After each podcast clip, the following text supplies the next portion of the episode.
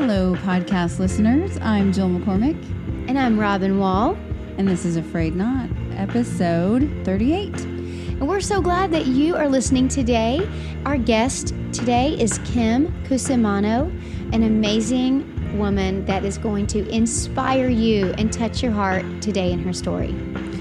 Kim and her husband adopted four children from Korea, and two of them have severe special needs. So she shares a lot with us today about um, being parents of special needs children, how to manage that, one with mental illness, and what that looks like on their end of it. Something that was pretty special that Kim shared is that how, how she and her husband have relied so much on the Lord and have seen Him pour out His joy on them every single morning. And she mentioned Lamentations 3 22 and 23, which says, Because of the Lord's great love, we are not consumed, for His compassions never fail. They are new every morning. Great is your faithfulness. And God has been so faithful to the Cusimano family, and He has just shown in many ways. He's spoken to them and revealed to them what to do, and they've obeyed, and they are filled with joy despite the fact that their circumstances are not easy. So, their story has inspired us so much. We hope that you love this story, and we are glad you're listening in. Thank you, Kim, for driving all the way out here to visit with us tonight. Well, you're welcome. I'm happy to be here. We are so glad you're here. Would you get us started tonight with just telling our listeners a little bit about you? Introduce yourself to us. Sure. Um, I've been married for about 28 years. I think my husband and I would agree on a year if we're having a good memory day. um, we have four children, which impacts our memory, whether it's a good day or not. It does. Um, so our four children range from age from 23 down to almost a 16 year old. So we've been trying to survive driver's ed is our recent adventure. Yes. I've been there, So, done that. Our, most, our youngest just got her license. I know what you mean. aside from being a busy mom of four, I started uh, teaching right out of college, and it seems like God has always woven that in my path. I taught public school right out of college, elementary, and then stayed home with our children, and then returned to teaching in a private school. And then uh, pulled a couple of my children, did some homeschooling for a few years, and then that season passed, and I was home for another matter of years. And then um, in recent past, I taught uh, in a like a special ed program for a couple of years as more like an assistant. I had my teaching license in Oklahoma, but not for the years that we lived in Texas. So um, I was like a paraprofessional in special ed, and it was a whole nother world. And so teaching has always been kind of woven in my life. But uh, of our children, two of our children have special needs and now they're young adults. And so my husband and I are starting to navigate a new season of how to care and take care of our special needs young adult children. So that's really the thing that's on our plate now, but I've always enjoyed teaching in different capacities. Sometimes even women's Bible studies woven in there, some seasons. And now I feel like I teach at home like it really does take teaching just to help our special needs adults. And so um, I write a little bit as a hobby, and I've been trying to do a little more of that as just a personal outlet as we take care of our kids. And so that's kind of the season we're in. So is it your two oldest that have special? Uh, it is actually my two oldest, yes. Uh, our oldest is our son, and he's 23. Um, Nate has something called CHARGE syndrome. It's um, it's not very common, so not very many people have heard about it, but uh, he's got a big personality. He's really friendly and lovable, and he has a few unique characteristics. And like one thing about CHARGE syndrome is a lot of times one of their eyes will not develop properly. So uh, when Nate was uh, before he was born in utero, his right kidney didn't develop and his right eye didn't develop. So Nate wears a prosthetic eye, and he's got pretty good sense of humor about that. He'll occasionally just pop it out and hand it to someone if they really want to see it. Oh see my it. goodness. So um, anyway, he has some characteristics that are similar to Asperger's. he fixates on his hobbies and things. And uh, the last few years has been Elvis. So he Oh, made that's me so to belt out an. Elvis song for you. I got Hound Dog uh, down. It's so uh, endearing. Do you all just enjoy that and just let him um, run it with is it? fun. This last fall, my husband and I took him to Graceland as our first trip to travel with just him by himself. So it was a whole weekend of Elvis, and he had saved up a lot of money to buy some Elvis clothing. And then, as a side note, our children are all adopted from Korea. So mine is a Oh. Korean version of Elvis. So it's like nothing you've probably ever seen before. um, he likes to perform his songs for friends and family. So if you visit our home, he might do a gig for you. Um, but he works part time. He doesn't. He doesn't drive, and so I may be a chauffeur still till I can till my driving age holds out. Uh, so I take Nate to work and things like that. But he does special needs bowling group, special needs dance group, and um, he works at Whataburger, so he's really proud of their burgers. and uh, the customers there really like him. He works a set schedule every week during lunch hour, so he's a little famous there sometimes. And um, then our daughter is getting ready to turn 21 and she has had more intellectual challenges, um, more types of delays and learning issues. And then in childhood, really was diagnosed with uh, mental illness issues. So from the time she was young, we've dealt with that. And for a period of time in childhood, really responded well to medications. And then uh, onset of adolescence has been a real change for, for her. So we've seen her decline some and between adolescence and now young adult. So she does take nearly full time care. So as a family, we work together to uh, take care of her. So all four of them are adopted from Korea? All four of them are adopted. hmm Wow. So- I'd like to hear if we can rewind into the story. I would love to hear how you and your husband first were drawn to adopt from Korea. Well, I always tell people it really was um, an answer to prayer. And uh, when the Bible says, ask God for wisdom and He will give it, it's a time in our life that we had started praying about whether we would pursue infertility uh, options or adoption. And at the time, uh, we really didn't know anyone who had adopted in any of our near circles. I chuckle at that now because, of course, we have many adoptive family friends and things like that. But uh, at the time, I was teaching um, second grade there in Norman, Oklahoma, right out of graduating from OU, a few years out from graduation, and was teaching school. And at the time that the new school year was getting ready to start, our uh, church was calling a new music pastor. And when he was introducing his family and um, talking about them possibly coming, and it wasn't a f- for sure thing that they would be coming, but he was introducing his family and said they were also waiting on a little girl from Korea. And so at that time, many years ago, it would still go to a church vote about a, pos- a staff position. And so I turned to my husband and I said, I don't care if he can sing. I want to know about the little girl coming from Korea. So I said, I'm voting yes. Um, so after they. That sealed the vote. Yeah, it sealed the vote. So within just a few weeks of that family getting on scene at the church, and I felt comfortable, I approached them and asked about the adoption they had referenced.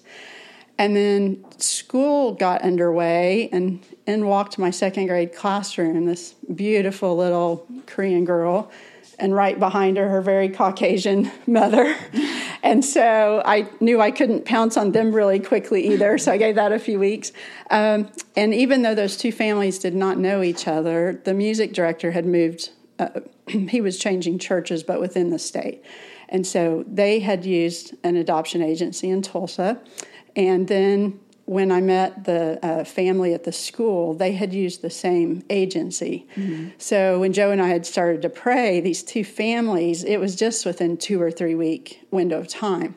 So I said to my teacher friend, I said, you know, these two families we're meeting, they both use this uh, international adoption agency. And she said, You know, it sounds so familiar. I, I think maybe a family at our church, maybe that's the adoption agency they use. So she said, uh, call this lady, and she wrote down the number and said, Tell her you're my good friend. So I did. I called this stranger, who's uh, Paula, and so a friend, a dear friend of mine to this day, um, told her who I was and told her I had questions about adoption. And she knew the family who I had the little girl in my classroom. She did not know the new family to our church community. And so uh, it was all three the same. Wow. And so Joe and I agreed that God had been very consistent. Mm-hmm. Um, sometimes, Isn't that like God? Yeah. He'll speak through circumstances. Yeah, it was so very clearly. clear. Yes. And when people ask if we would have adopted uh, any child in any other way, our answer is always yes. Whatever, Mm-hmm. whatever God really laid before us, we would do. So um, they had an information meeting from that agency, and we trotted on over there one weekend, and the rest is kind of history. So. wow. That's awesome. So, did you know with your first one, did you know when you adopted him that he would have special needs? Yes, actually, we did, but we uh, did not know about our second daughter. Right. Yeah. So, our first one, um, gosh, girls, I just get going on the God stories. I don't know. Well, let's keep them I, coming. I we don't want to know hear. that I can. we want to hear. Um, so, like many people are aware, when you adopt, you go through a home study and uh, much paperwork and many steps to be approved. And so, my husband and I had done all the months of leading up to being approved to uh, get assigned a waiting child. And so, at the time, many moons ago, 20 some years ago, if there was a special needs child that the agency, um, it's kind of like they waited on the Korean agency to assign them uh, babies, and then they would assign to the families. So if there were special needs children, they would actually put them in a letter in the mailbox, and all the waiting families that were approved received the letter. So if it was for a, a typical child or baby assignment, it was a numerical order, but everybody on the numerical list would receive the special needs letter. And then they took those calls in, in order. So if a family called and said, saw the baby in the letter and were interested, they would give them a little window of time to pray about it and think it over. And if they had additional medical information, they would release it to them. Um, so we received this letter, and it had two special needs babies, um, a couple paragraphs about each one. And my husband said, No. um, he said, No, we just got approved. And he, he was very excited about adopting, but he wasn't quite as quick to just jump off the cliff. And so I was just ready for whatever baby I just thought belonged to us. So he said, uh, No, I think we need to just be calm and just wait. And our son's Nate, his medical description was pretty intimidating. It basically said he had no right eye, and it said he would need open heart surgery, and et cetera, et cetera. And it was pretty frightening to read Yeah, about it it. Yeah. And so um, there was another, the other child in the letter did not have quite as extensive medical issues. So we lived in Norman, the agency was in Tulsa, and my family, grandparents, parents lived up in North Oklahoma, uh, near Ponca City, Oklahoma. And so even though I obeyed my husband, so to speak, and did not call the agency, about two weeks later, my grandmother needed open heart surgery and they sent her to Tulsa. And funny enough, when my grandfather had had health issues, his doctor had always sent him to Oklahoma City. Um, so when I knew my grandma was going to have open heart surgery, I was going to travel from Norman to Tulsa. And I said to my husband, I said, I could stop by that office in person and ask about those babies. It wouldn't be like calling on the phone. And he basically said, You're going to do it anyway, aren't you? I, I said, I'll be right there, like by their office. So I did. I went to see my grandma in the hospital, went by the adoption agency office in person. I did not call before I came. I just walked in and I asked to see our caseworker. And um, when I asked her about the babies in the letter, she said, "Oh, the the one with the lesser medical needs, families had called. That was a little girl, and families had called on her."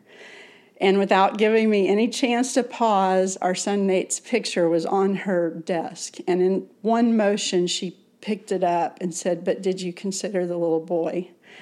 And because his right eye hadn't developed, it looked like he was winking. The right eye was kind of closed. and so I agreed to take his picture and told her that I didn't think my husband would be too supportive of us. that. Yeah, that we weren't ready. That was really my husband's concern. That his first time adoptive parents, we wouldn't be ready. So I showed up home with this little boy's picture, and my husband was still like, "No, I, I don't think we should." So um, the lady at the agency had asked if we weren't interested, would we please mail back the picture? And again, back where they didn't just hit print and print out as many as they wanted, they just had a few copies of it. And she Right. said, just be easier. Would I send it back? So I had set Nate's picture on my husband's dresser and propped him up there looking really cute. Subtle clue. Yeah. And so Nate's picture sat there for about a week. And one morning, very, I was getting ready to, uh, we were dressing for work. I was teaching school. And I kind of sarcastically whipped up the picture and he said, What are you doing? And I said, I, I told the lady I would mail it back.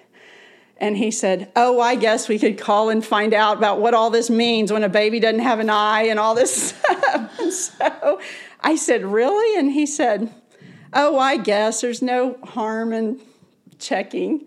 And so, um, So we opened the door. yeah, door. opened the door, and I made some calls to doctors, and everybody gave their thumbs up that the little boy deserved a home. And so Nate come home a few months later. Oh, that's so beautiful. That's awesome. So let's talk a little bit about your daughter, your second born. Yeah, Anna, um, she did, she had a label. It wasn't a, a medical label like our son.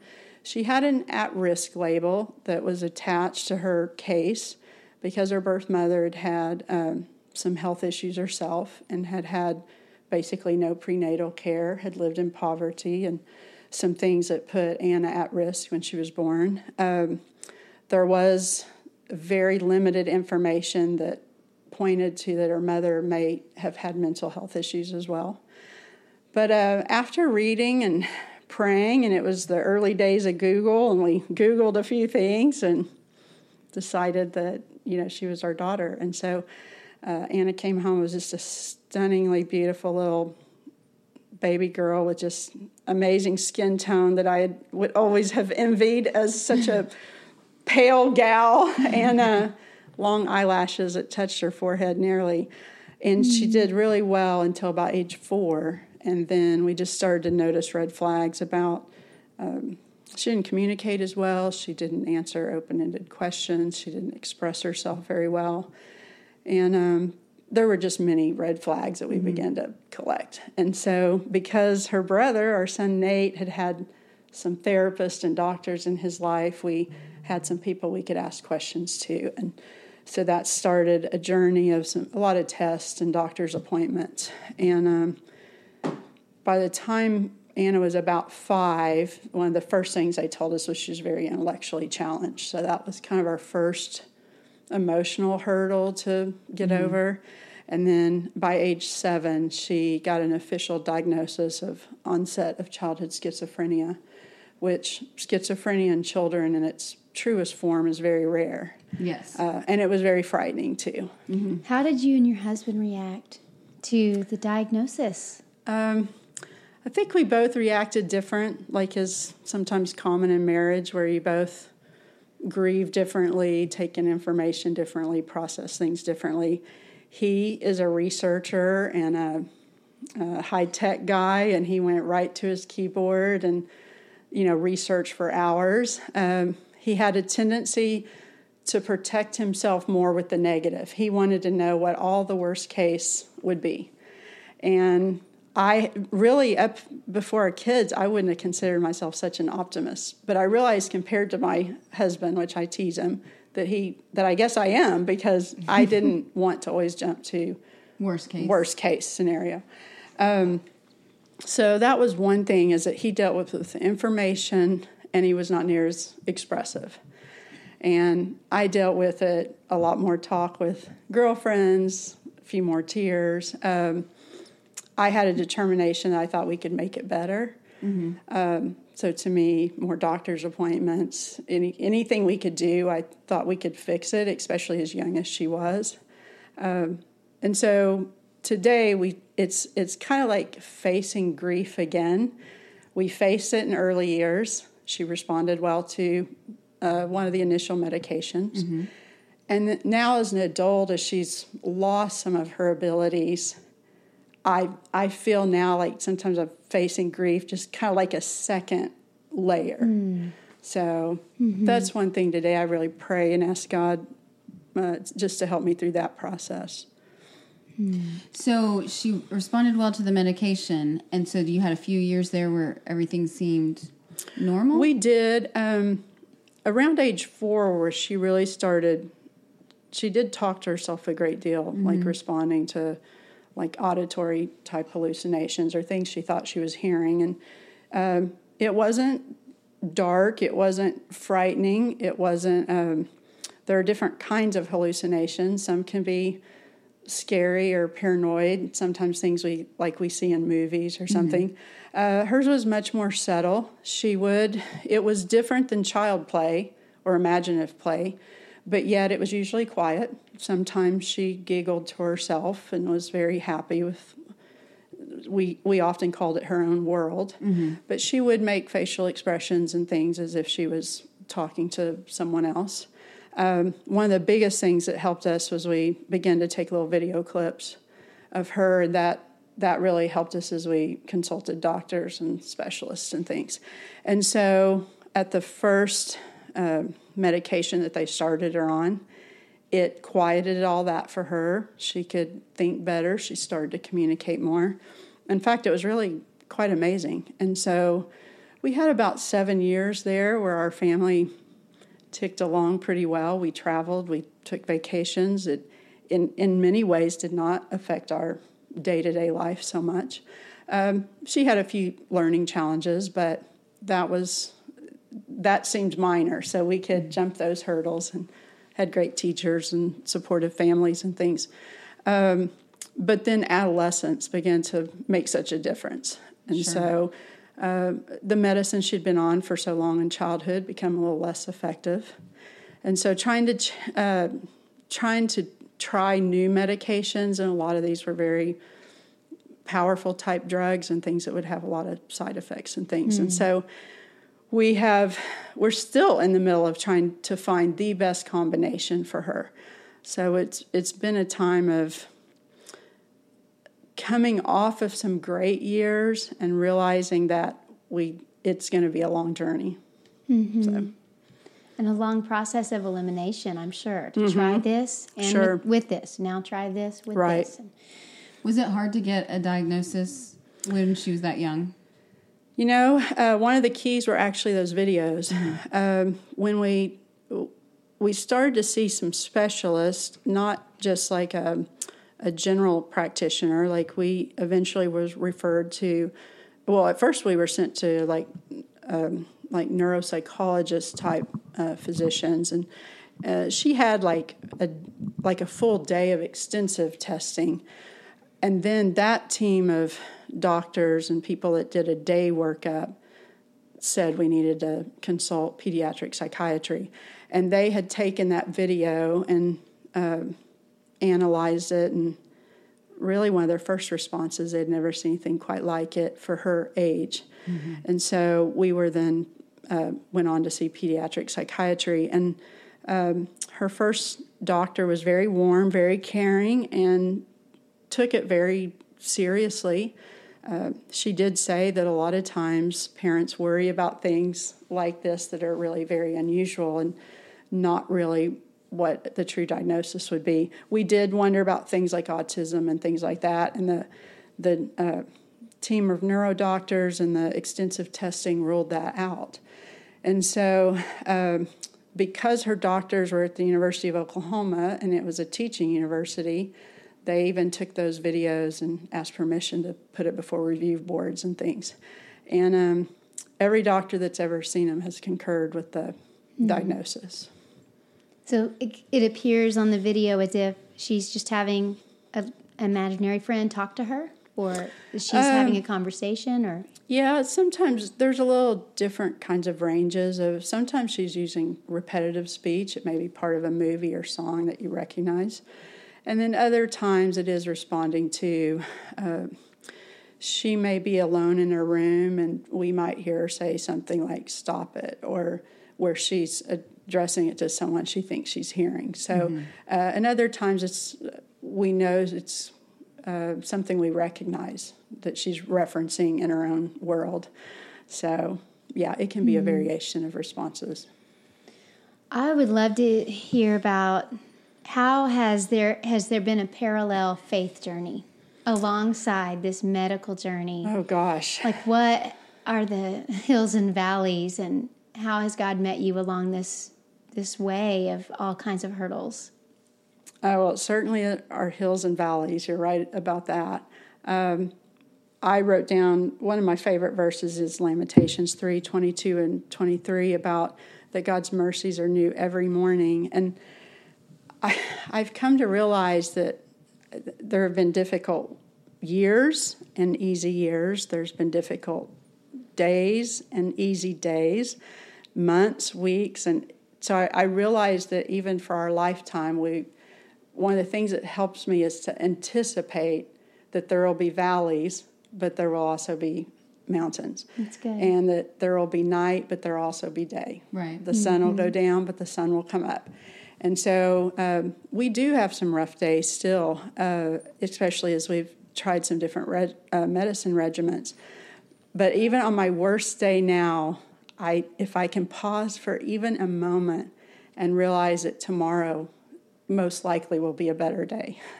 And so that that helps me knowing God's promise of of a new day. And so that makes a huge difference. Right. Mm-hmm. Yeah. And this your season. two youngest are don't have uh, any issues. Our our third is our son Ben, and funny enough, he came under the same label as our daughter Anna.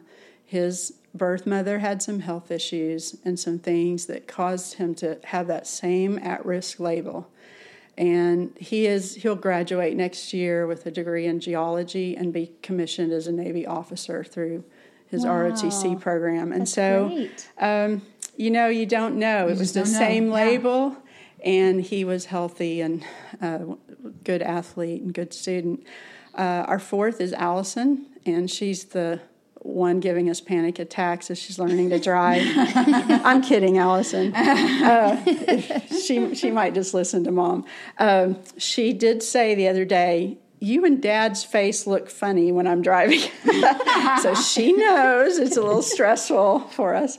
Um, Allison is, uh, like I said, about she's almost 16 years old, and she also came with a medical diagnosis, and so she has some things that does not affect her personality or her demeanor or her learning. She's a great, great student and has a smile a, mile wide. And I've often said we should have named her Joy because she's brought so much joy to our home. But um, she has an unusual condition that affects her teeth and her uh, jaw and some of her bone growth. So um, even recently, she had like fourth of her oral surgeries that she's had. She's got a couple more to go. So um, she has some health struggles she has to overcome, but um, but she does wonderful, and she's in school plays and choir and just active in a bunch of things. So so fun. Before the recording, we discovered that both of our girls, um, yours already and mine about to do, have uh, been involved with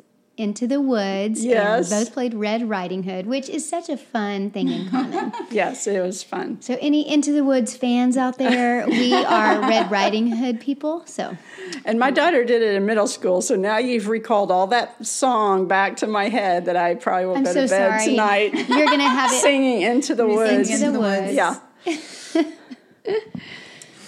That's funny. So, um, how do Ben and Allison? How are they with their older siblings? How's that been in your? That's a great question. Um, you know, occasionally I've even, uh, being a special needs mom, sometimes I'll read material having to do with special needs parenting or family life or whatever. And occasionally I'll run across an article about siblings. And sometimes people have a, you wouldn't think so much, but there are people I have a little bit of a negative feeling, feeling bad for siblings of special needs people. And um, one article I read, a lady was writing positively about for those of you that worry about this, it really just makes them the most amazing humans. Mm-hmm. Mm-hmm. And I concur with that. I think they're some of the most amazing humans I will ever meet. Right. Mm-hmm. Uh, they're kind, they're patient, they they know so much more than the average, maybe even adult, about empathy, and they're flexible when you have to change a mm-hmm. family plan on, at the last minute. Um, gosh, so many things I could go on and on uh, about how it's helped build their character. I, I think they would be amazing without the experience, but I think it's like magnifying all of their strengths. Mm-hmm. And so, yeah, so proud of them. And uh, our son Ben is engaged to be married, and so he managed to find a Joel and Caitlin who also just comes into our home and loves Nate and Anna. And at Christmas, I um, caught Caitlin in the kitchen telling Nate to come stir up the Christmas cookies and help her out. And I just think it takes a very special person to not be scared to walk into our family right, right. and know that she's mm-hmm. joining in on a lifetime as well. So she does sound special. Mm-hmm. We both yeah. had not not in our homes, but we both had children who've been student mentors mm-hmm. for the special ed classes at the high school, and it's been. I mean, I think to me it's a life changing thing, and I think most kids should have to try that because so it does agree. give them a different perspective mm-hmm. and a different uh, way of caring for others. Mm-hmm. In fact, if you're listening to this and you have access in your school system to get involved with this program, if you have a way to be a part of helping with Special Olympics or being involved mm. in hmm. special ed program, being uh, starting a mentor program in your school, something. We just can't say enough good about it. Mm-hmm. Um, my son, who was one that Jill just referred to, he at his graduation was saying that his favorite thing, the most meaningful thing for him out of everything, which was a lot for this seven on the Enneagram party boy, but he treasured his friendships with those wonderful people more than anything else more than all of his other Good stuff, and he has still kept up with a couple. Yeah, I was really gonna say they kind of keep in contact guys. with them even after they graduate. Mm-hmm. Mm-hmm. Yep we've had a movie night over here of the um, i believe it's transylvania. I believe that's the movie that is the favorite movie for um, these sweet friends and um, they have it memorized. But anyway it's been a, a really great blessing to our family definitely. Yeah and you started um, a web page?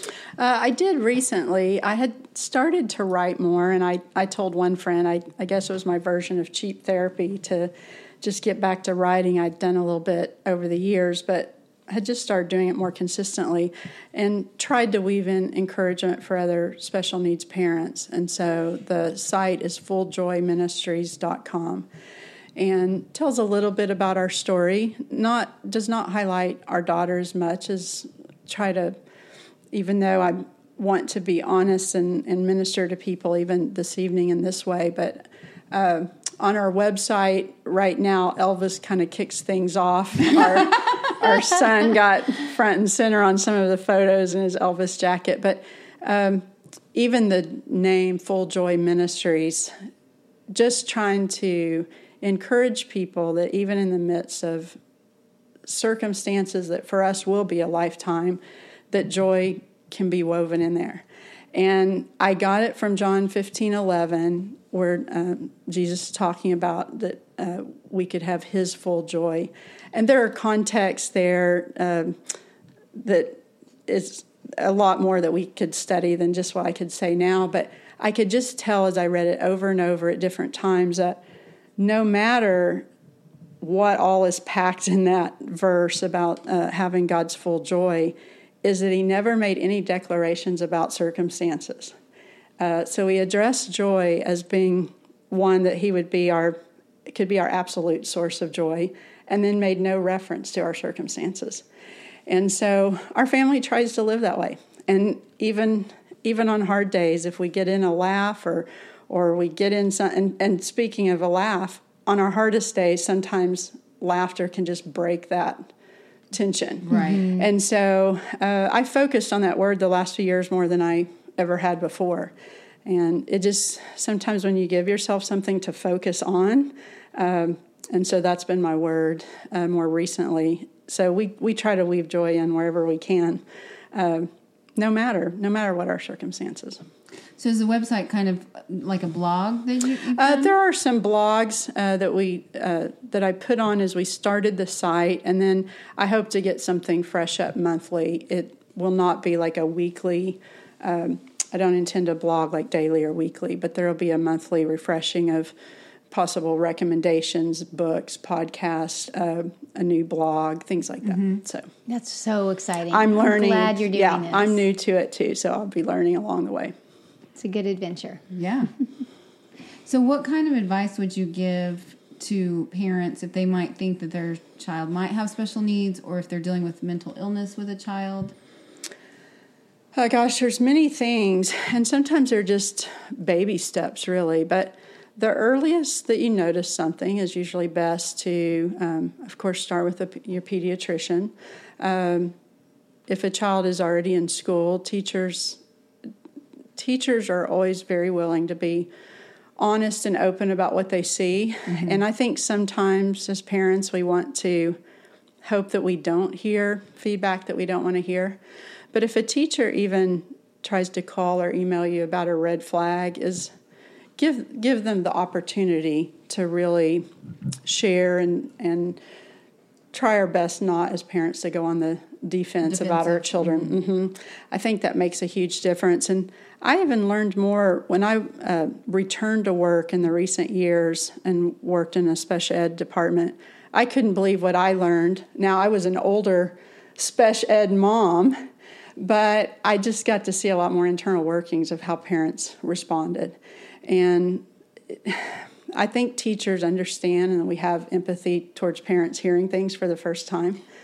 But that as parents, we are just open uh, because that teacher or counselor or principal may be giving you the best gift of that first word that you can take action on now and not three years from now because someone didn't want to say something that they noticed. So I think early steps. Um, I think maybe reinforce your marriage some in any way you can. That's a great point. Yeah. And when you, if you receive a diagnosis over a child, you may need a, a private moment looking at each other saying, We're all in and we're in together. Um, and recently, uh, a little tidbit of our family story got picked up uh, in a book by Carol and Gene Kent and Cindy and Dave Lambert called Staying Power. And it's going to be a new release this spring. And it's a, a book on marriage, and they included stories about many different topics. And I was so pleased and impressed that they reached out to invite special needs parents to submit a story, knowing that that could be a Wow. topic in marriage that would bring about stress. And so um, our story was chosen. It's just a few pages in the book. But I was starting to read the whole book for the pre launch. And I found myself just totally sucked in at the beginning, thinking, uh, really, some things by the grace of God, Joe and I did right, not even realizing we did take an all in together uh, approach. But it doesn't mean we always agree on individual decisions. Sometimes we've wanted one of us to do one kind of therapy or doctor's appointment. We don't always agree on every step. We just know we'll walk it together. so, is that where some of the contentions can come in in a marriage, like disagreeing on therapies or? I think so. I think disagreeing when you have to make medical decisions. Um, sadly, some things even um, money comes into play. Therapies are very expensive, and so your family budget can be impacted. That can heighten the stress as well. And then um, how you process the grief, like I referred to earlier. Um, I've said to my husband a few times, I really need you to have some hope. And other times he has said to me, you need to be realistic, you know, in what we're dealing with. So, uh, frank communication. And, you know, what do you not talk about in relationships that communication doesn't come up? And so Right. it's no different in this area. Um, and then I think sometimes you're really planning together, looking down the road. um, and we we both feel strongly we cannot do it. One of us cannot do it. Um, and I hope I hope God understands that we argue about which one could die first, and the kids still be well taken care of. You have this Uh, uh, yes. dialogue going with God. Uh, that's right. um, but we we just know we. I don't. I think both of us realize we cannot do it by ourselves. Um, and there's some camaraderie with a spouse. Um, there are things that are funny. Your friends or family may not find it quite so humorous, but in your private moments, you you do find humor in it. So sometimes the camaraderie of what you're doing, it, when you have a special needs child that maybe acts out or maybe their behavior doesn't always look appropriate, and you're in a public place, it just takes a knowing look with each other, and you're out the door all together. And so, you know, it's that it's the subtle communication that makes you a family, and um, Are those things you've kind of had to learn too, like what to do when things happen in a public environment? Yeah, we've actually talked a lot more about that in the last year or two because our, our daughter's behaviors become more unstable or sometimes unpredictable. And I feel like most of the time we, we understand her body languages, her lang- body language, and her, her s- cues for stress or if she's hungry and things like that that might cause her to be agitated. But every once in a while, we're still caught off guard. So we might know that it's a day we can't go into a restaurant, and other days we think it is. And every so many of those times, we still get caught off guard. But we've developed a plan. Like, we've learned it's okay to turn to the lady at the restaurant and say, "Can you bring chips and salsa like right now? Like right now." um, or we just look at each other and say, "Let's go." And and that's where even our typical kids they they go with the flow and they know that if we say we've got to go, then we've got to go. But um, you, there are times that we've even d- disagreed on those kinds of things, but we take the disagreement on out of the restaurant. If one of us determined we're going, we need to go. If the other one didn't think we had to, we'll talk about that at home. So um, that's where you just have to make these pre decisions, you know, so that you can keep things running smoothly. But Well, and one of the things I've kind of heard you say is that each of your kids, whether they had ended up with special needs or not, had these markers or had these things on their profile that could be something, but that didn't deter you with any of them. Um, no, we were either really wise or really not so smart. I don't know. uh, we joke about that. It it that really is God's. Um, when the Bible says God's grace is sufficient, there's something about that that Joe and I really believed that God's grace was truly sufficient. Um, with our son Nate, we had an interesting story come up just before we were to travel to Korea to pick Nate up. And again, he was our first, so it was our first experience. And we were aware of this diagnosis of CHARGE syndrome. We had the initial medical report. It stated that he would uh, most likely need open heart surgery. Um, so things like that we knew. Well, before children are released to travel from, I think a lot of the international country adoptions, a lot of times they'll go through final medical checkups and things uh, before they're released for travel. Because Nate already had a medical condition, his medical physical, so to speak, before he traveled was a little more extensive. And so he was even taken to great medical care there in Seoul at a children's hospital. And he went through like a final MRI scan. And it showed that that's when we found out his right kidney didn't develop as well as his right eye. So that was new information. And so we thought we were getting, we were waiting for a phone call to travel any day. And the agency called and said that there was new medical information. And kind of how the lady explained it on the phone is it kind of voided our initial commitment where we signed on the dotted line to be Nate's parents. So you had to sign again. Right, and she she basically explained it. Um, if you would still like this baby boy, call back, let us know. We'll have to have some papers re-signed. And this is after months of anticipating Nate coming home. And so And you're there. You're in. well, no, we we there? were waiting at our home. Just we were waiting for the call to travel. Okay. That's how close we were. Gotcha. In fact, I remember when I picked up the phone and heard the adoption agency lady uh, voice. We didn't have caller ID at that point, but heard her voice. I thought it was like the call, and Right. she was calling with this information. So I called my husband at work, and you know, I had kind of a mom woman meltdown moment. You know, I just some of my ideas. I you know, I said to my husband, "What if it's God protecting us? What if he's mm-hmm. sicker or more poor health than we realize?" And so Joe very calmly said, "Just give me a few minutes and let me pray and think, and I'll call you back." And really, one of my first fears, and I, I assume probably very human and natural, but I, I thought, what if we get a baby here that dies or something like that? That just seemed like the worst fear right. ever. So uh, Joe called back a few minutes later and he said, I know we can talk about a lot of what ifs. What if God is protecting us? What if something happens to him? But he said, I just keep going back to when we signed, it's as if he was born to us. And he said, we would proceed with medical care for any child born to us. Mm-hmm. Right. And he right. said, So tell them to send the papers. We will sign again. And if anything else comes again, we will keep signing the papers. Oh. So you guys almost kind of switched roles. Were you at the beginning? Were the Yeah. one, Yeah, I'm the one that propped the picture Yeah. up on the dresser. Yeah, that's right. uh, and then in that moment, I could have reversed everything. But once Joe made that commitment, he he did not see that God was releasing us from a commitment as if Nate had been born to us. So, yeah. That's beautiful. I agree. Wow.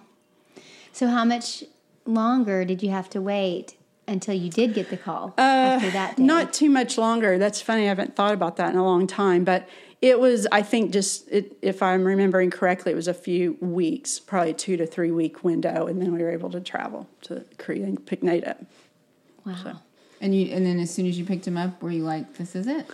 Oh yeah, that was it. I mean, he he really was the little winking baby boy, and he came home easily and happily. He was eight months old, and uh, when he when we brought him home, he was tiny because of his health issues. Like his body was just a little below uh, growth size, below average. So he looked a little more infant like than maybe a eight month old would normally look. But everybody enjoyed him being tiny, and because we didn't have an infant, you know, he was our first. So sometimes I think God blessed us, giving us this little little bundle that was very infant like. Um, but yeah, he was happy from the day he got day he got home. So I, I love your story so much. Oh my goodness. And adoption is such a beautiful picture. Just this week, uh, we were in some conversations about how adoption is the, such a beautiful picture of how our Heavenly Father chose us and how He demonstrated His love for us. By Sending his son to die for us. He chose us. And isn't it beautiful that adoption is more legally binding Right. than that is true. Mm-hmm. having biological children. Mm-hmm. It's even more of a significant bond. It's mm-hmm. pretty cool. And I'm thinking if I had my profile written down of things wrong with me, and Jesus was like, "I'll go ahead and adopt you." I mean, like, that's just a great picture of that. That he takes us all. Yes, mm-hmm. that's beautiful. Well, thanks so much for coming and sharing your story. Well, thank you.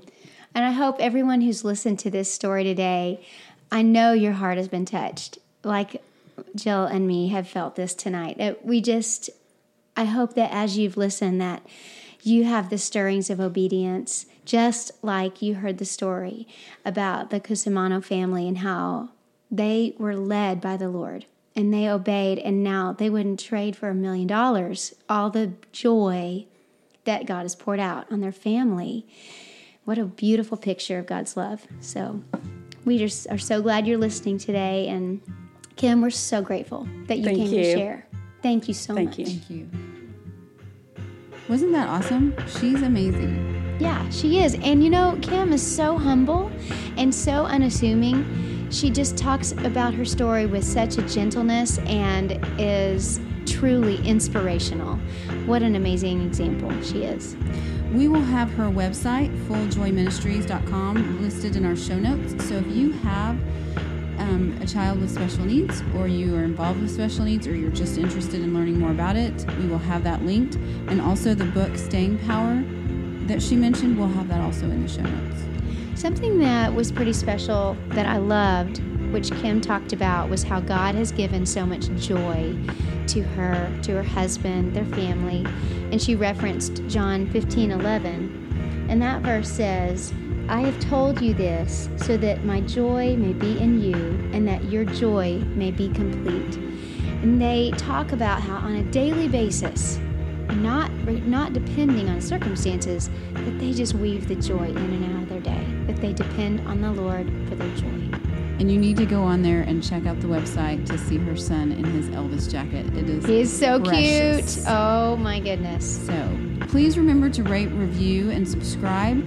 It really helps us when you do a rating or a review. It kind of bumps up our listenership, and we would really appreciate that. Thank you so much for listening. We'll see you in two weeks and have a great April. Bye.